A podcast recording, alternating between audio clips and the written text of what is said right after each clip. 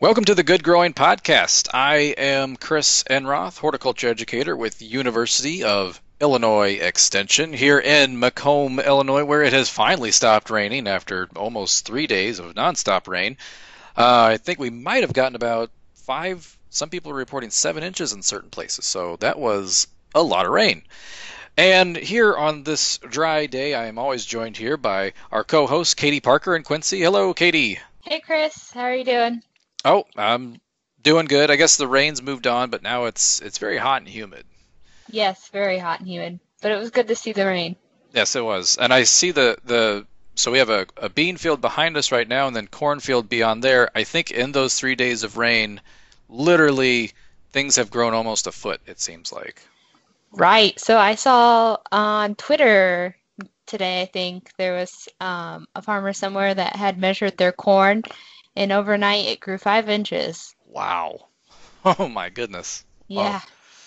Oh. oh, so that I mean things are really jamming right now in the fields, in the yards, even the insects. That's our other co-host Ken Johnson. That's that's kind of your domain, right, Ken? It is. The creepy crawlies.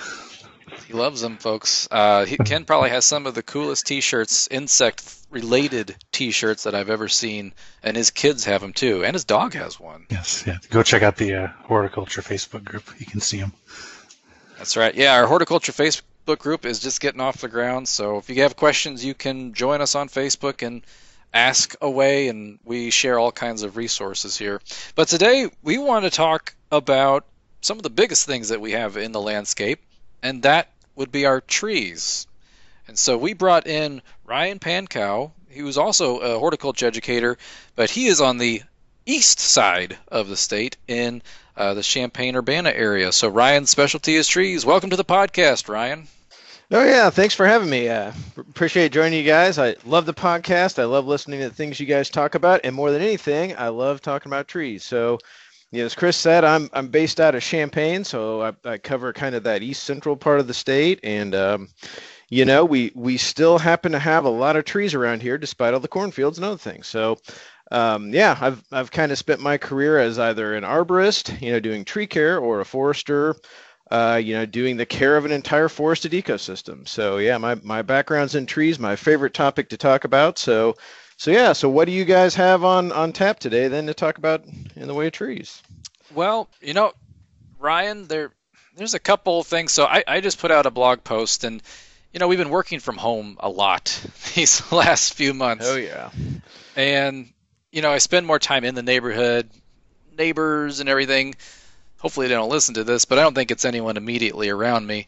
Um, but you know what? I, I'm seeing just a lot of people just doing stuff wrong to their trees. So I mean that, that's really why you know why I wrote the blog post and why I was really wanted to get you on the podcast now because it's just like oh these trees are one of our biggest investments that we have in our landscape. So I don't Ken, Katie, do you guys have? I mean, are you seeing stuff like this? Yes. So oh. when I saw your article, I had to laugh because uh, this past weekend I was out working in the yard, and we had just bought a house, and uh, one thing that I noticed was that the mulch around our trees was volcanoed or mounded up around the the base of the tree.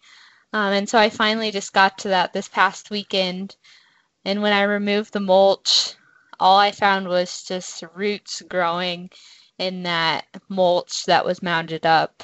Um, so we obviously have some issues with planting. And so it was very ironic that you had written that article right when I had done that. So Ryan, what's what do we do in a situation like uh, volcano mulching and all that roots mass growing in the mulch?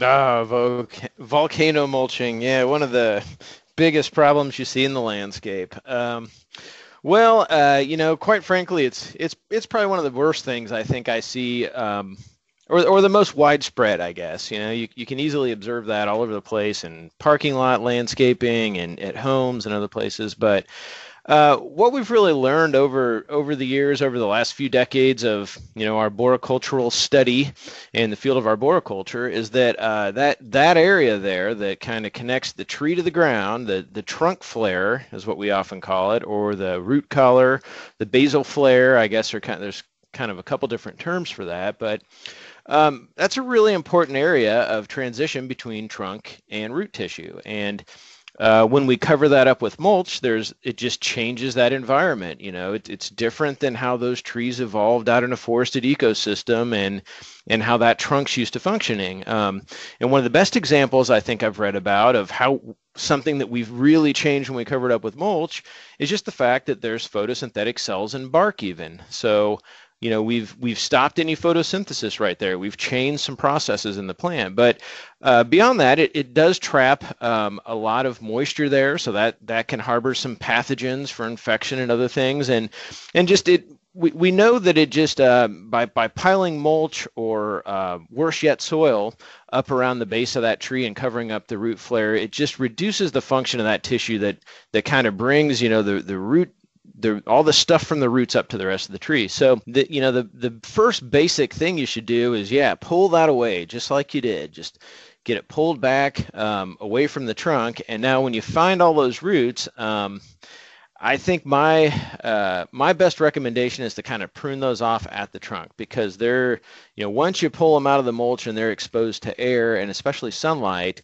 they're really going to desiccate quickly. They're going to die, and then you have kind of just like if you left a, a dead limb on the trunk, you have kind of this, you know, vector for infection into the trunk, whether it's from, you know, some type of pathogen, pathogen that's trying to rot that dead tissue or from an insect or something that could get in through there. So I think that's probably the best recommendation is just to kind of pull the mulch back, get it get exposed to air and sunlight and wind and all those things that it should normally have, and then you know remove those with just a probably a pair of hand pruners would be the easiest thing. I often see, you know, when, when trees are volcano mulched, or another very common thing is when they're planted too deep. One of the biggest issues that arise that Ryan mentioned and that Katie observed were these these roots that, that grow up and around the trunks, and if they circle around the trunk, then they become defined as a girdling root because it can, in essence, girdle or you know, sort of strangle that tree. Um, Ryan, do you know in terms of say you have a significant girdling root. Is that something you know, or should a homeowner just take the the pruners or saw to that? Do, do you have any recommendations on removing those, or a good process for that, or you just go ahead and cut away? Well, yeah, there, there's probably a few kind of general guidelines we can follow, but yeah, just to kind of redefine what that girdling root is. I mean, that's that's a trunk circling root that started to contact that you know, trunk tissue. So like Chris mentioned, either the tree was planted a little too deep so that root can kind of grow up into the soil and start to contact the trunk, or um, yeah, usually usually really planting too deep is the biggest cause for that. Um, and so the issue is that um, you know when when root tissue crosses root tissue it can fuse. And we've we've probably all heard stories about how a forest is this network of root systems that are kind of all fused together at least between um, species they root systems kind of join. So root on root is not a problem. Uh, they can cross each other that's fine. But when root tissue contacts that trunk that's a big issue. So um, you know, it all just like with everything uh, in the plant world, it all kind of depends. So, uh, with a healthy tree, so you know if, if the tree really isn't suffering too bad from that, you know one of the rules of thumb, so to speak, that I was taught is if it's bigger than your thumb, you better have a good reason to cut it, and that was something I was taught.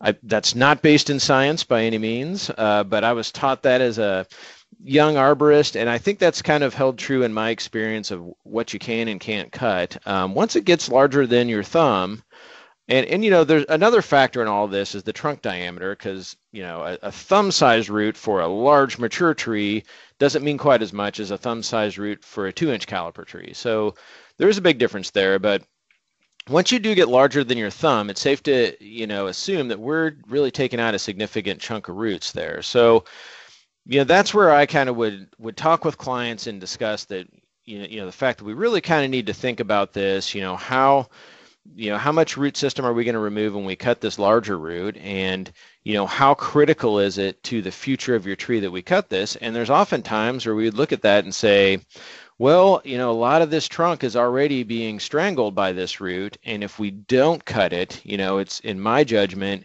it's pretty safe to say you know this tree's life is going to be limited by that root. So you know, it, then it would be kind of a decision for the client. Do you want to see if your tree will last 10, you know, 5, 10, or 15 years? Or do you want to cut that today and kind of get it done with and then see if your tree recovers? You know, we can do some things like mulching and watering and all the things you do to kind of nurse a tree along. Um, or, or you know, so, so it's kind of a judgment call at times for the for the client. So for the typical homeowner, I really kind of stress that when, when they get to those larger sizes over the size of your thumb, you, you really probably should almost have a certified arborist come take a look and really help you make that decision as opposed to trying to make that call yourself. Um, another issue with girdling roots is how much of that trunk has been constricted. So if you look at the diameter of trunk you have there, you know, how much of that diameter has been actually impacted by the root. And so,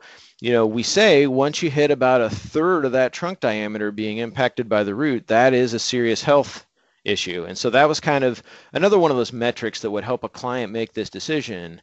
Um, if if if a third of that trunk was in fact constricted, then boy, that's the time where we probably should think about taking this this root off, even if it is kind of large, and and seeing how it'll go but you know overall uh, each situation is different and, and it really depends on again you know the underlying health of that tree. And if it's really really suffering from this girdling root and maybe other issues then maybe there's it's just not a good idea to even cut it or disturb it. So i wish i had a better answer of a textbook way you deal with it but it really is kind of depends on the situation.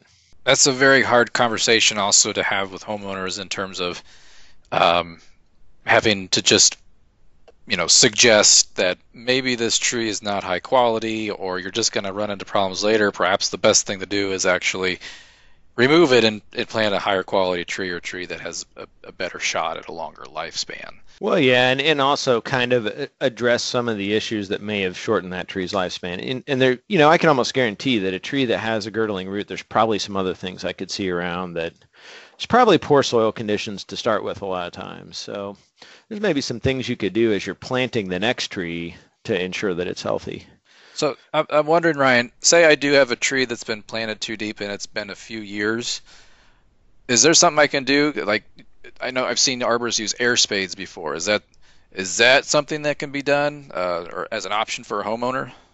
Um, yeah, absolutely, Chris. There, that's definitely a great solution to a tree that's planted too deep. And how could you tell it's planted too deep? Well, um, it probably looks like a telephone pole going into the ground. That's what I always say, as opposed to, you know, if you picture a nice buttress root on a tree and that nice outward flare that a normal, you know, root flare or root collar would have, you'd see it tapering outward as it enters the ground. So when it looks like a telephone pole like that, we know that tree's suffering. We know its root collar is covered up, and for all those reasons we already talked about, it's it's having some health issues. So removing that soil is one of the best things you can possibly do for that tree. Um, you mentioned an air spade. Um, that's probably not something the average homeowner is going to have. Um, it's it's actually a you know compressed air tool that uh, sprays out the. Uh, I, have used it quite a bit as an arborist, and it's it sprays out air so fast it just blows all the soil away and leaves the roots. And it, I mean, it amazes me at how well those tools work because you would think it would just rip every root out of the ground with all the pressure that it has, but in some way, shape, or form, it's able to blow away the soil particles and leave roots. So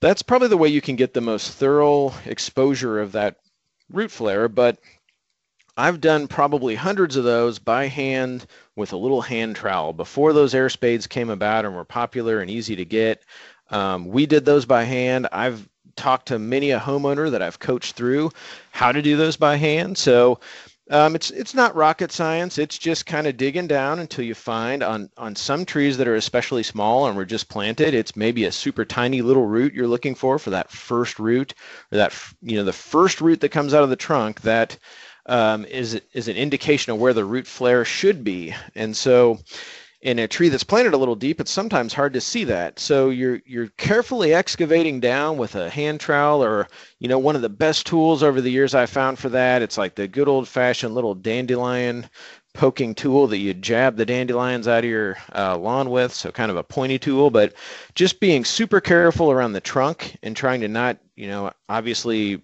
trying trying not to dig towards the trunk, dig away from it, dig kind of on a tangent to the trunk and just carefully remove all that soil down to the root flare.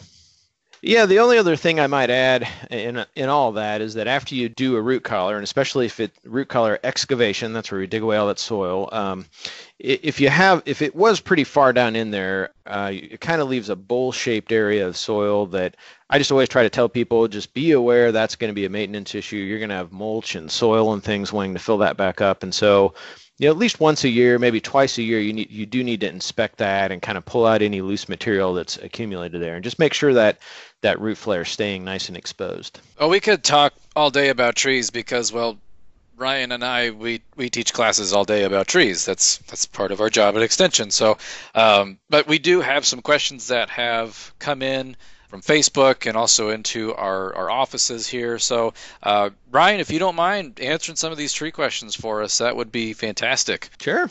Sure. Yeah, let's go through some of them. All right. So, the first one here is from Facebook. And the question is uh, they have a red bud and it was planted last year, but it died. However, it's sending up new shoots from the ground. So, they want to know will these become new redbud trees? Well, so um, my answer would be absolutely. If that's a healthy shoot that's coming up, it's it's going to become a, a, new redbud tree. Now, um, I would probably tend to think that uh, those uh, younger redbuds are actually from seed as opposed to off the root system of the dead tree. So that's maybe something to kind of look at. That I, I really would you know, I, I know that red buds are just prolific seed producers and prolific sprouters. I I have probably a ring of red buds around my whole property. I live in rural central Illinois, and they're one of the dominant weeds in my landscape beds. Now, they're pretty easy to pull, though, is probably the one good thing about it. So I would guess as that red bud canopy kind of died and allowed more sun to hit the ground, just some of that seed source that was there has shot up some little,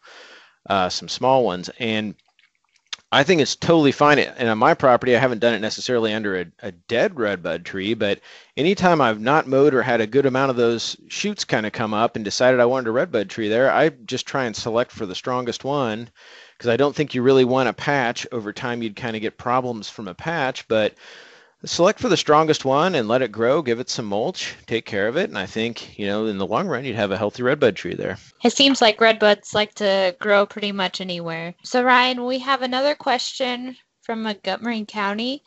A maple tree we planted five years ago leafed out and then died all of a sudden this year.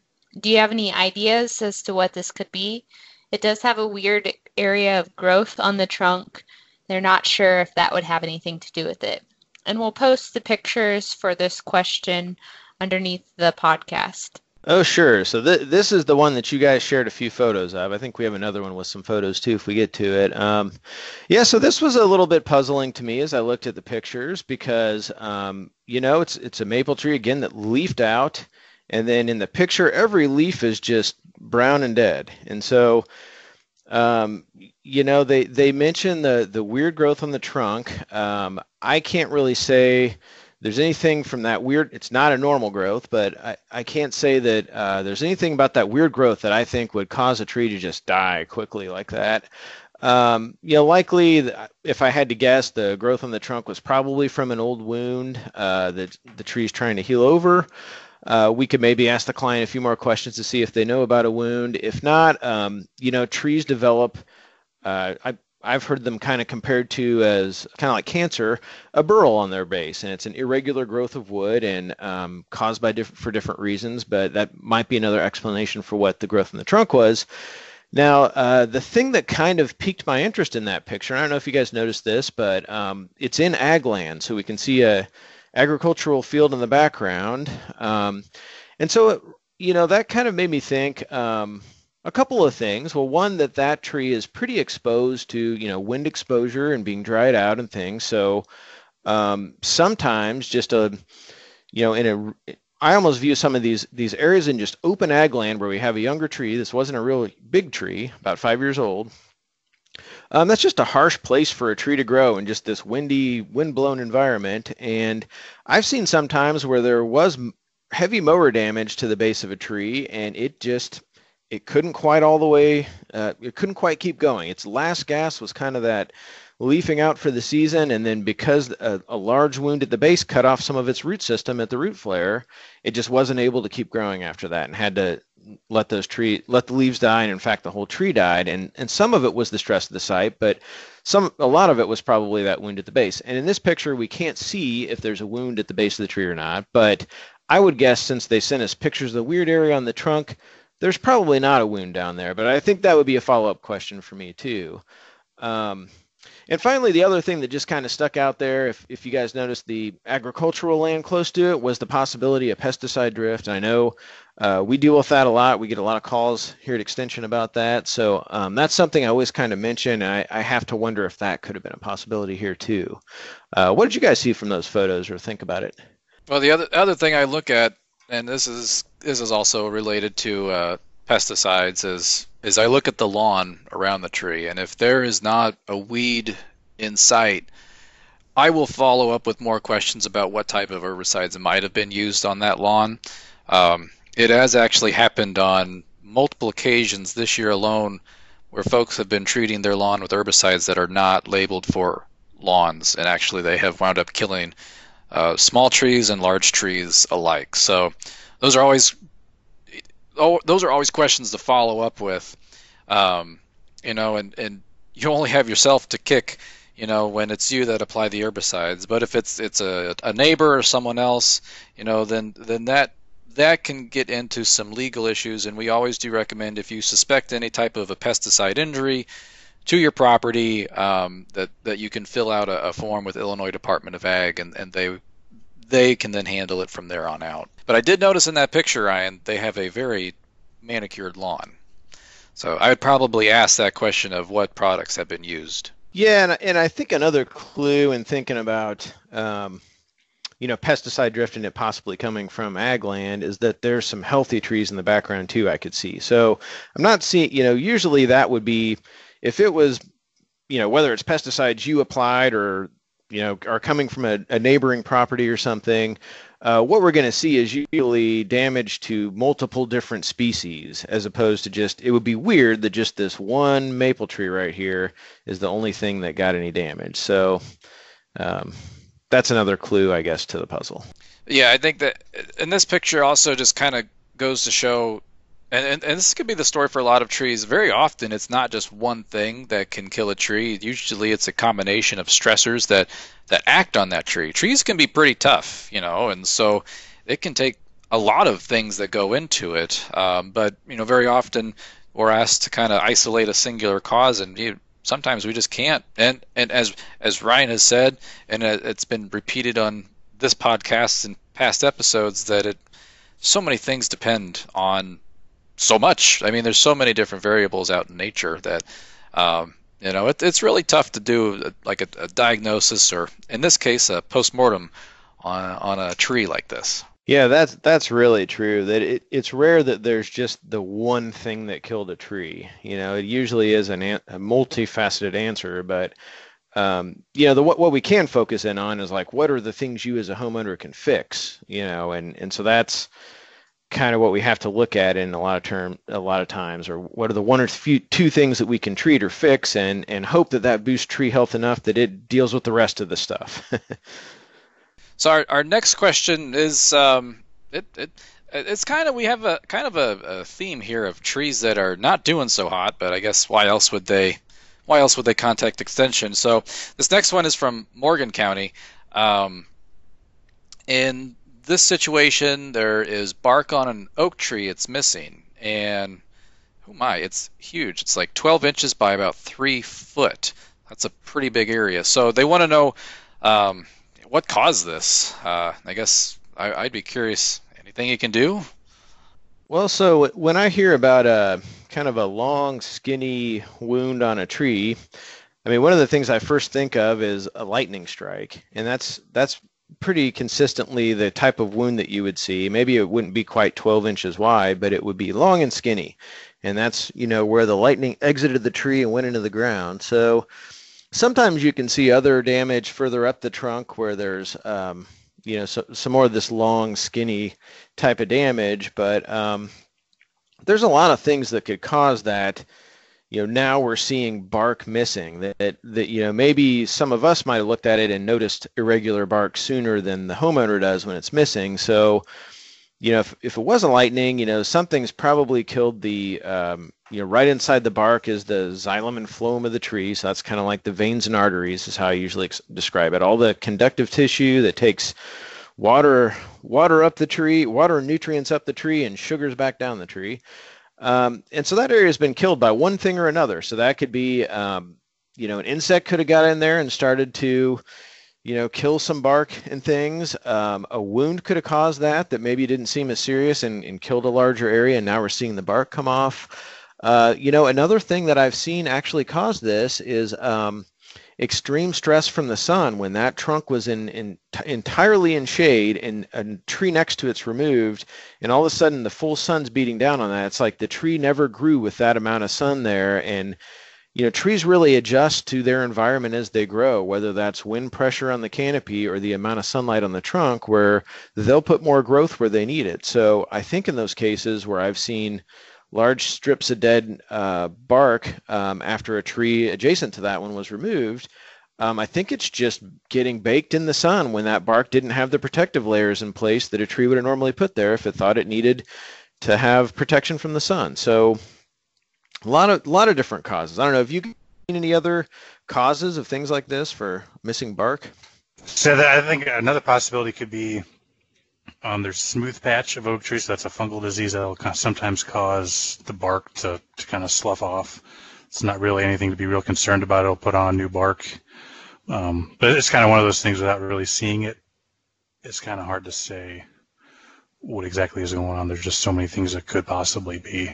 Yeah, there, there's one kind of scary thing, Ken, that relates a bit to an insect, um, and that's oak wilt. So, I, but I think by the time, uh, you know, what happens with oak wilt is it it slow, you know, slowly or sometimes pretty quickly kills the tree, and and as you probably know, Ken, it's spread by a little beetle that's going to spread that pathogen. But um, you know, in the later stages of that type of infection, the the beetle spreads. I guess it would be, I think, a fungus to the tree. Um, these large fungal mats develop under the bark that you know push off chunks of bark and kind of do the same thing we talked about with you know lightning or something kind of killing that cambium layer or xylem and phloem layer um, and so i mean that's a possibility i think they would have probably reported you know dieback in the leaves and probably would have had other trees and other oaks around suffering from this if it was in fact oak wilt but um, just another thing that can maybe cause uh, bark to slough off the trunk all right. Uh, for our next question is another one from Morgan County. Um, so somebody has hydrangeas that aren't blooming, um, and what can be done? Um, they think they are the ones with the pink or blue flowers. So I'm assuming that would be the hydrangea macrophylla, like the large leaf, or or the mophead hydrangeas. Well, yeah. So I guess um, you've you've probably kind of already answered one of my first questions on hydrangeas, and I think we kind of talked about this before the show, all of us, that there was a hydrangea question. And gosh, it's like the age old hydrangea question of why they aren't blooming. I think we all get that question quite a bit. And, you know, one of my first questions right back at them is what species is it? So, you know, I, I, I think, uh, that's pretty important because you know some of these are summer flowering hydrangeas, some are spring flowering hydrangeas, um, and and it's important to answer that.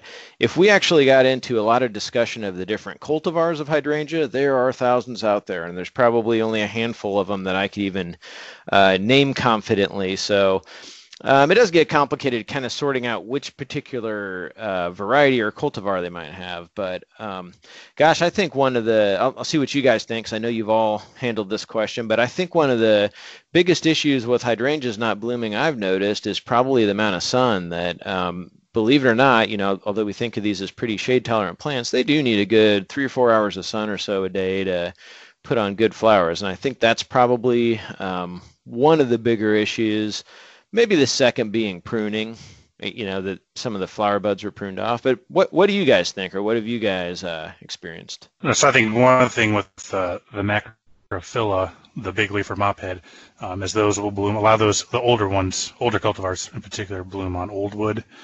And they're not necessarily they're kind of borderline hardiness for a lot of illinois. So if we get a nice cold winter all those flower buds they set in the in the late summer fall those get killed off, and you don't have any um, blooms that year.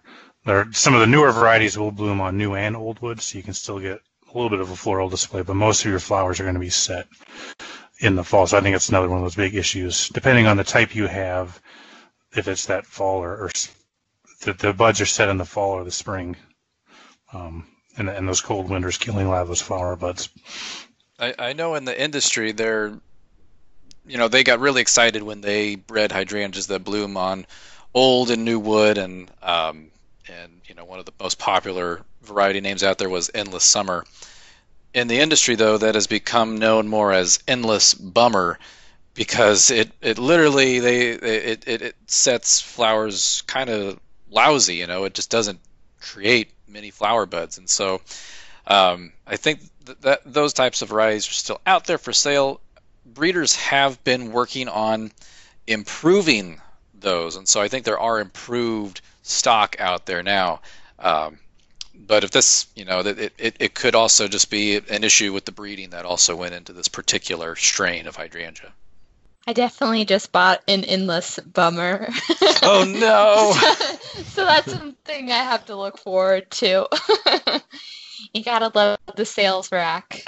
Uh, yeah, and I am a sucker for sales also. So that um, I've had many plants in my yard. Actually, I get a lot of plants really cheaply, and some of those have been fantastic, and then others, I mean, what am I thinking? You know, I, I bought a dead plant, so it's just like it's been a grab bag for me historically. Uh, so, um, but yeah, it, but I, I do think though some of these newer endless summer series hydrangeas they're putting out, they have improved the bloom, or they yes they have imp- improved uh, the the flower set on these. So hopefully they perform better. But uh, again, th- that's kind of uh, sort of this past decade performance of that series. Yeah, we can definitely keep an eye on it and see how it does. So, Ryan, we have one last question for you from McDonough County, and it's another photo question, uh, which we'll post those again. It's a young tree that they planted last year that's dying. Uh, they've sprayed the tree with fungicides and insecticides, but they don't see any bugs. They've also watered with a rooting fertilizer, um, so they don't know what's happening. Can you help them out with this? And is there something that they should be spraying?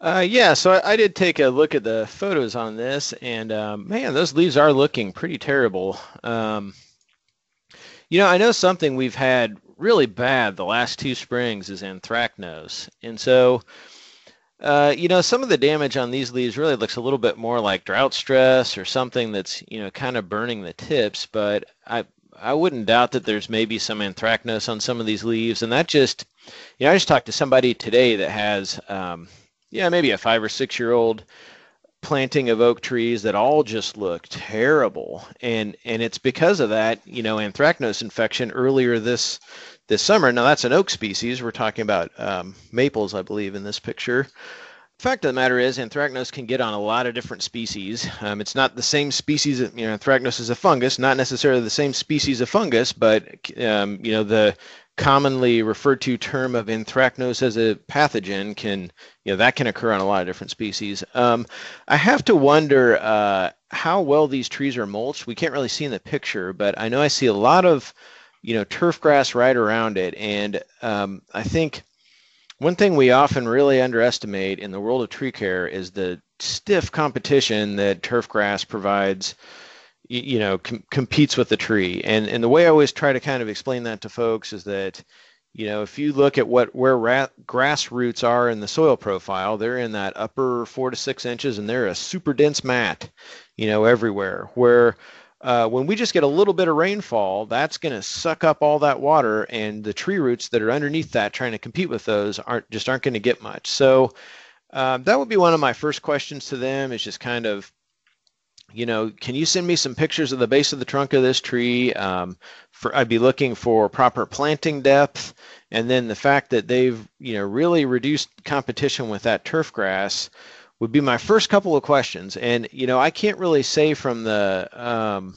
the leaf pictures we have exactly what uh, is going on on those leaves, but um, definitely agree with the client that it doesn't look good. Did, did you guys have any other thoughts on on these young trees? Just to kind of echo your watering thing. I mean, they may be watering, but how much are they watering? Are they actually getting enough water on there? You can go out, you know, hold the hose out over the the plant for a minute or so that it's not probably getting enough water on those plants need that nice deep um, soaking when you when you water stuff as well.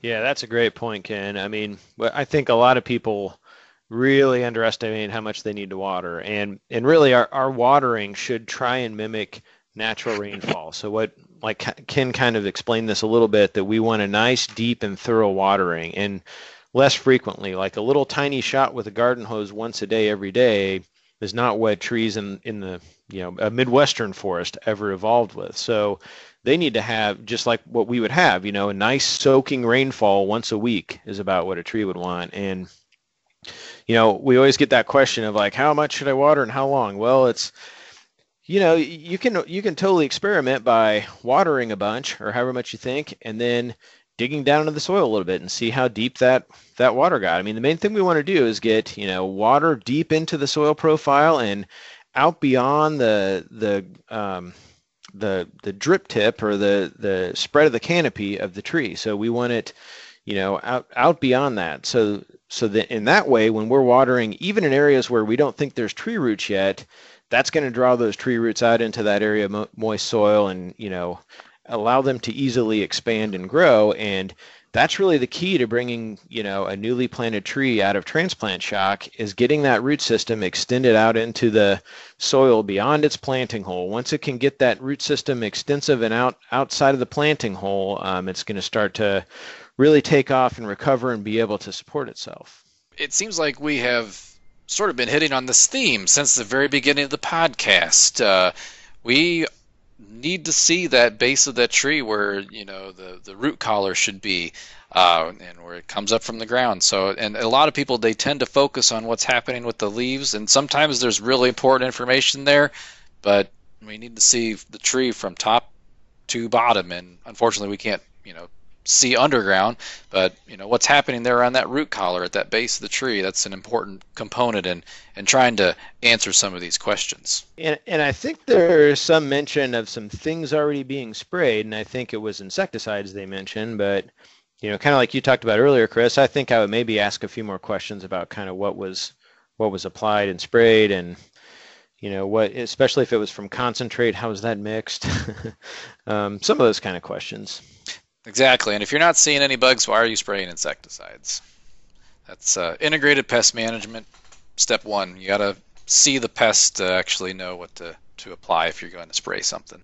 All right. Well, that was that was a lot about uh, you know learning about trees, and I feel like we've just scratched that surface. We can have Ryan back probably like every single week uh, to get you know just just rich in tree knowledge. So, um, but I will say thank you to Ryan for sharing your time with us today. Thanks for being on the podcast.